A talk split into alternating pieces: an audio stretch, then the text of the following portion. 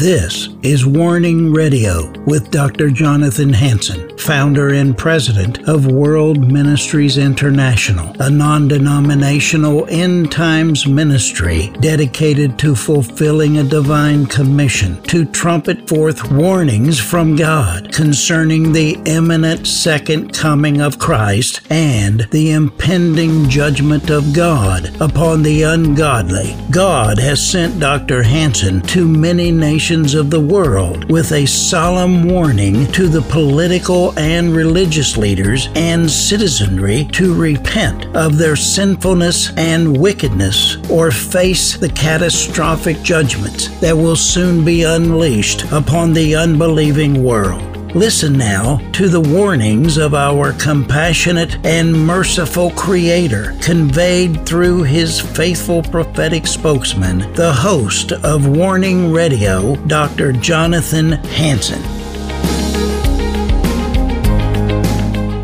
This is Jonathan Hansen. I want to welcome you to the Warning Radio program. Wherever you're listening to me throughout the United States or around the world, welcome. Today I'm doing a program with Bishop John Lute from Nairobi, Kenya, and we're using Skype. So, uh, John, welcome to the Warning Radio program. Thank you very much, sir. It's a pleasure for me to be here. Great pleasure. Um, hi, hello to each and every person all over the world. My name is John Lute. Thank you. All right. Now, I understand that you pastor Overflowing Wisdom. Is that correct? Yes, sir. All right. Well, why don't you tell us a little bit about your ministry? How is God using you? Well, first of all, I, I want to give this opportunity and just thank the Lord Almighty for such a privilege to be able to be speaking for Warning Radio. It's truly a privilege to, you know, be among those voices that have been honored to be able to communicate the light of the Spirit. And I bless the Lord for that. Secondly, I want to thank God for the man of God, the father of the house, Mr. Jonathan, and I want to bless him and his, uh, bless God for him and his wife for such an opportunity. My name is John Lute. I come from a country called Kenya. It's in the east side of Africa. And at the very young age of around 14 years of age, I got a call to be able to, you know, I felt that there was a leading in the spirit to be able to communicate uh, something that at that particular time I was not yet ready to understand. I, I didn't know exactly what it was. So I began by, you know, wanting to really find out. I, I really knew there was something that I needed to do, but I did not know how. So I found out uh, that each and every time we were in school and probably there's an issue, I'll be the first person to go there and correct the problem, you know, to try and bring a solution, a positive solution, and such kind of things. So this thing grew, grew, grew. I found myself in crusades, and I was very intrigued by people who are ministering the gospel. I and I remember at one point I was seated back there and I was like, man, one day I would like to, even me myself, be able to teach this person I hear them call Jesus. So it grew from one point to another. Uh, by the grace of God, at the age of 19, I managed to begin, you know, moving from here to there, teaching, or should I use the word preaching by then, the word of God.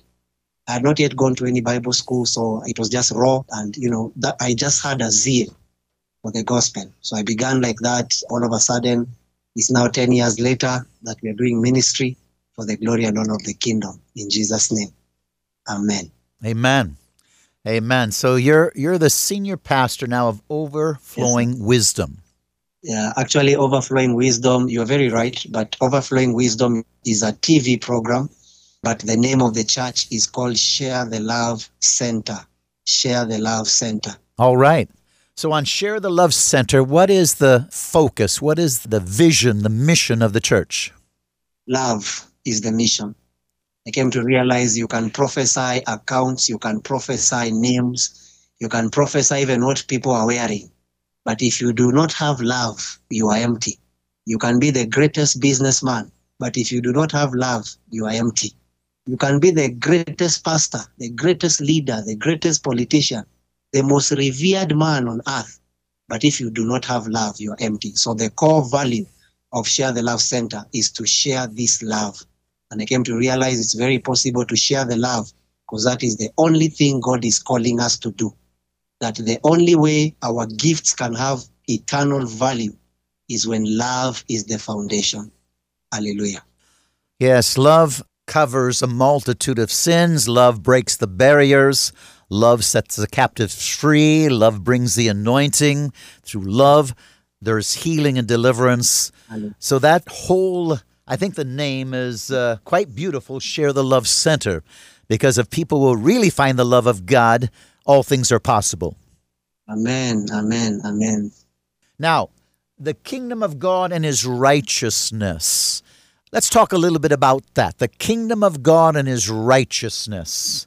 So, John, uh, why don't you share what you feel about the kingdom of God and his righteousness? Yes, yes. When I got this topic from the man of God, I really want to say that I bless the Lord for such a moment. Because if there is something I love, love teaching, it is on the subject of the kingdom of God and his righteousness. And I would say this not because I'm any better than anyone, but simply because our desires, I keep saying that we can share the title of a Christian, all of us Christians, but our results are not equal. And that is where we go different because our results are dependent on the depth of Elohim we have discovered. So I came to realize that you can be a Christian, but the depth of God you deposit, how much of God is deposited in you, that is what makes the difference. And this is why you see there are dimensions that were represented by Elijah. Why? Because of the depth that he had journeyed in God. There are dimensions that were represented by Moses because of the depth that he has journeyed in God. So every dimension is a proof of a man's relationship with Elohim.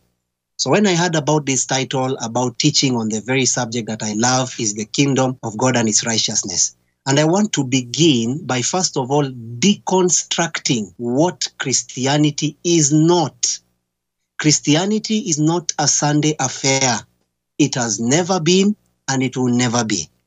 Christianity is what you call a daily dose into a certain dimension that can only be possible through the channel of the church. It is not a day that we allocate and then we say that now this day belongs to God. No. Christianity is a dimension that we use to capture the full angles of Elohim. So when I was told to share on this subject, kingdom, it is a very undiluted subject that many of us Christians ignore.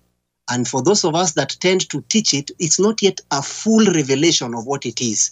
Now, for us to be able to understand, we'll be opening two chapters. I refer to my Bible as the Constitution.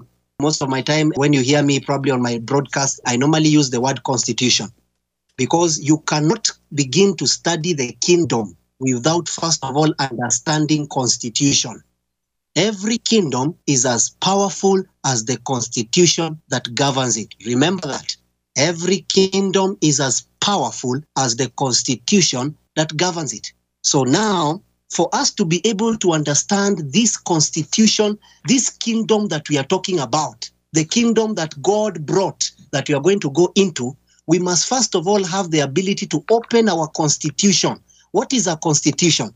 The rights of the dimension and the rights of a kingdom as represented by a king or given by a king. So that forms the constitution. It is not something you debate about.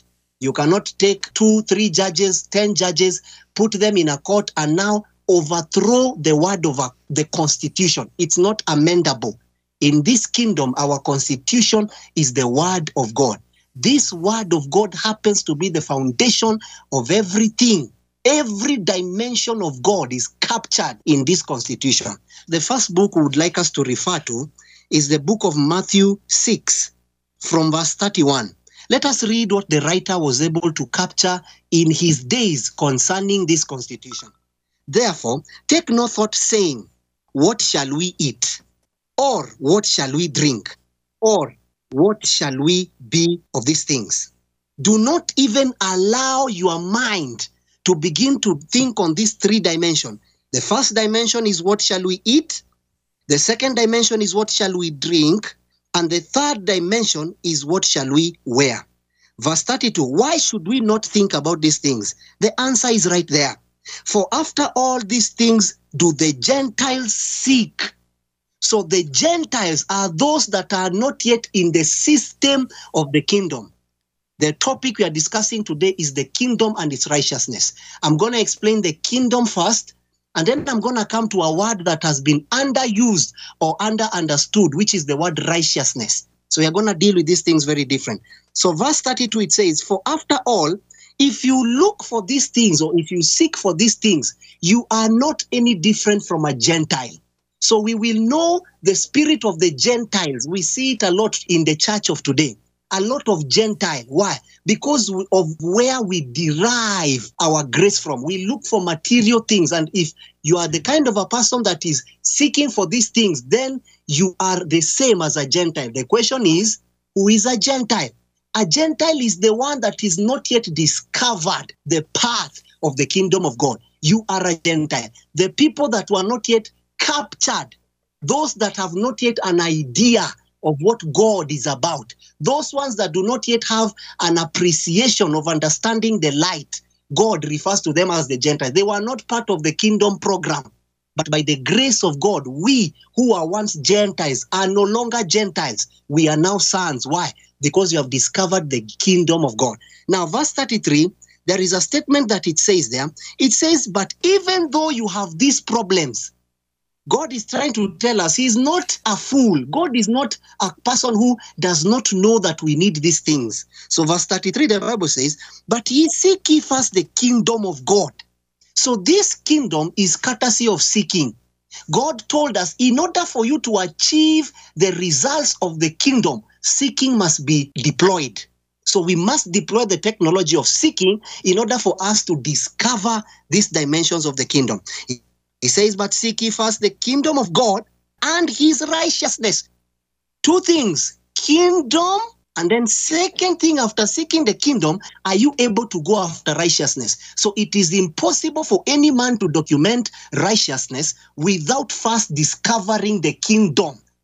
It is after you discover the kingdom that the work of righteousness becomes evident to you. So it says, Seek ye first the kingdom of God and his righteousness. After doing these things, the very same things that the Gentiles were looking for, they will look for you. The very same life, the things that the Gentiles spend their time looking for, when you begin to seek the kingdom and the kingdom's righteousness, that kingdom will make whatever you need to bring this kingdom to pass. It will bring those things to you. Before I continue further, let's take another scripture that one writer by the name Isaiah captured in his days concerning this very kingdom, so that we will know this is not a kingdom that began to be spoken of in the New Testament. It was brought to being by some men of God our fathers of old, way back in the days of old. Now, before I expound more on this kingdom issue, I want us to read the book of Isaiah, chapter 9. And there is something I want us to read there from verse 5. Let us study there. It says, For by every battle of the warrior is with confused noise, and garment rolled in blood. But this shall be with burning and fuel of fire. Verse 6, it says this For unto us, to us, a child is born.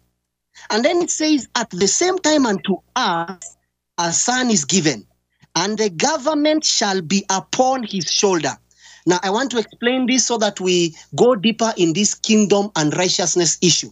And to us a child is born, and then unto us a son is given. You know, in order for you to understand this, you must be able to first of all ask yourself a question What does it mean for the child to be born and for the son to be given? You need to understand when it says, Unto us a child is born, it is Jesus through the womb of Mary. That is what you mean by a child being born. Then the Bible continues and says, Unto us a son is given. The son was not born. Mary did not give birth to the son of God. Mary gave birth to the child Jesus. Now, when the Bible says, Unto us a son is given, how was the son given? John is the greatest revelator that told us how this happened. He says, For I saw the Spirit of God descend upon him, and then there was a voice that was spoken, This is my son. It is at that point when John baptized Jesus that the son was given. I hope that is understood very well. So the child is the person that came forth through Mary, and then the son is the person that was brought by the baptism of the Holy Ghost by the person of John. So that one is understood. Now, when these two dimensions are complete, something is going ahead. He says, and the government. And the government. This is the same word for kingdom. This is the same word for rulership. This is the same word for authority. The government shall be upon his shoulder. So we see that the most important thing to God is his government. And if we do not understand his government, we will be caught up in a religion. We will be caught up in a religious act, thinking that we are doing things that have the kingdom of God as the beneficiary, but it is actually a religion. So, why would God put an emphasis on the government?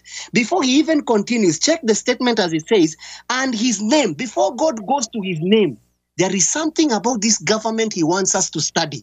And this is what I bless God for the man of God for creating this channel so we can bring light and shed light towards this kingdom that is always not taught well.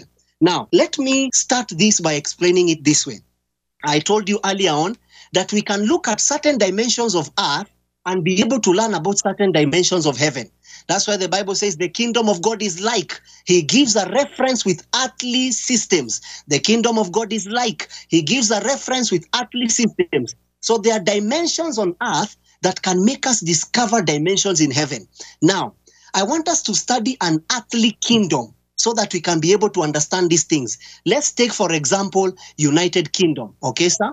Let's take, for example, United Kingdom. Yes. Or should I use England? Or should I use, uh, you know, the Bahamas? Anything that has a kingdom mindset with it.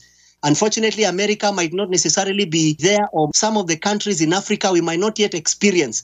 And I came to realize simply because of this shortage of experiences, even the way we dissect the word of God, it is totally locked on our depth in experiences. So, someone who is already coming from a kingdom setup, when you begin to teach kingdom principles, it is easy to understand. And this is why Paul's conversion did not have a lot of thought.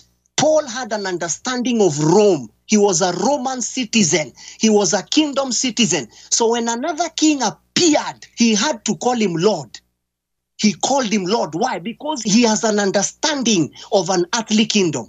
Now, let's take, for example, kingdoms that we know exist on earth. Okay? Now, let's take, for example, what is a kingdom? A kingdom is a rulership. A kingdom comprises of a king and his dominion. Before you even come to the citizen, a king and what the king has to offer. That is what you call his dominion. Okay? Now, the kingdom of God when we begin to talk about seek ye first the kingdom of God and his righteousness, you must first of all study the dimensions of the earthly kingdom. Okay? So, in the earthly kingdom, this is how the kingdom operates. First of all, you need to understand a king is not voted in, a king is a king. There is no voting in that takes place in order for someone to be a king. Okay? That's why it's called a kingdom. Those are the dimensions of a kingdom. Number one, a king is a king. You found him a king, and he will forever be a king. Secondly, a king has his word as law. So anytime a king passes a word, that word is not to be debated. That word happens to be law. And we can check it in many dimensions of scripture. The woman who made sure that the head of John the Baptist was cut. Why? Because a king spoke. And when a king speaks, no matter what he says, whether be it good or be it bad, it becomes the law of the day. Okay? Now, the third dimension, you need to understand this. When you talk about a kingdom, you must think about the word colonization. Man of God, I really want the people of all over the world to understand this very well because I feel that um, we need to really shed light on this topic. Now, the reason why I'm introducing the word colonization is because of this. There is no king who does not want to expand his kingdom who does not want to expand his territory. That is one of the nature of a king. So for that to happen, the system of colonization. All right. So when I was in school, we were taught about what you call a colon. It's not a spiritual word. It's a scientific word that represents the beginning of digestion to the end. The reason why I'm using this as a prefix is so that we can be able to understand what this kingdom is about. And because of time, I'll not be able to dive deep. Probably the man of God will give us another opportunity. But for now, you must understand it this way God's greatest agenda is his government. God's greatest agenda is not the, your ministry. God's greatest agenda is not your calling. If your calling does not represent his government, your calling has no purpose. And this is why we are coming back to this gospel of the kingdom. So, what is the kingdom? The kingdom is God's governing idea implemented upon earth. Now, if you understand that, the question would be what is righteousness? Righteousness is very simple. It is not you not fornicating, although that is not bad. It is not you not lying, although that is not bad. Those are under dimensions of the word righteousness. The word righteousness, it is the word right standing with your government. Right standing. When your government is, when you think about it, think about it this way an ambassador has no will. When an ambassador is elected, he's not elected to represent his interest or the interest of his mind or the interest of his people. He's represented, he's there to represent the interest of his leader. This is why we are called as ambassadors. And this is why any Christian who still has the power of choice, you, it is a sign you have not died enough. One of the things that God takes away when you begin to follow the path of righteousness, being in right standing with your government. That's what it means. So when your government tells you it is good that you may pray without ceasing, you praying without ceasing is being rightfully standing with your government.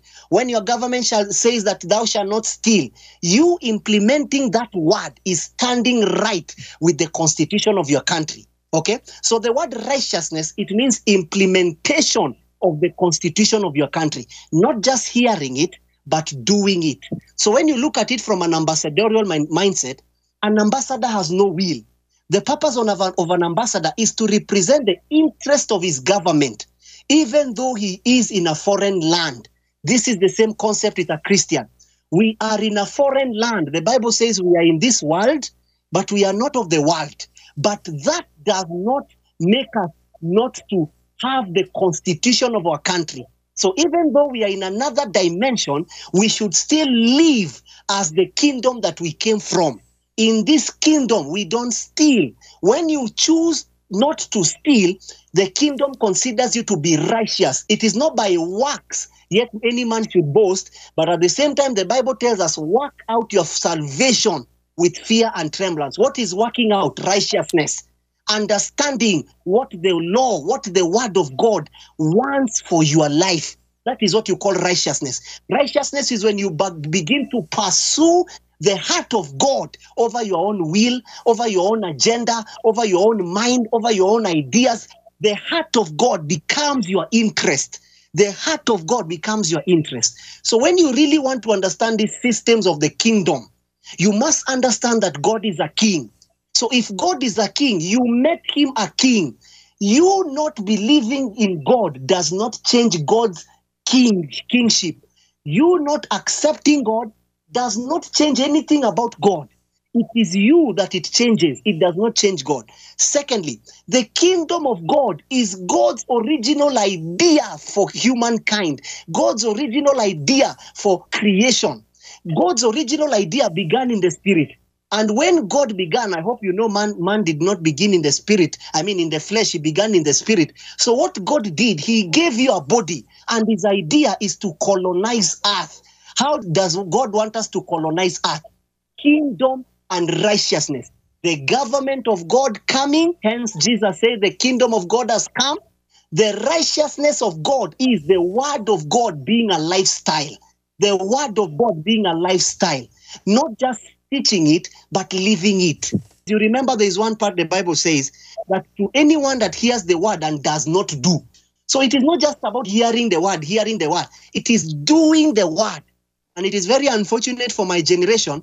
We are beginning to take shortcuts, you know, shortcuts that to try and achieve results that are only prayer oriented by trying to show men the other gospel. I don't know which gospel that is we tend to think that grace is a, rep- is a replacement of law. It is not a replacement of law. Grace is an empowerment for law to be fulfilled. Those are the precepts of the kingdom. The laws of the kingdom do not change. God did not come to take away. The Bible says, but that the law through him might be fulfilled. So that when you carry the gospel of the kingdom, these very laws that were alien when you are not in the kingdom, all of a sudden become automatic as you begin to follow the kingdom of God and his righteousness in Jesus' mighty name. Hallelujah. Amen. Amen. You've been listening to the Warning Radio program. My special guest, John Lute. He's a bishop in Nairobi, Kenya, pastors the church Share the Love Center. And we're going to have him on again for a part two of the kingdom of God and his righteousness. May God richly bless you. I'll see you tomorrow.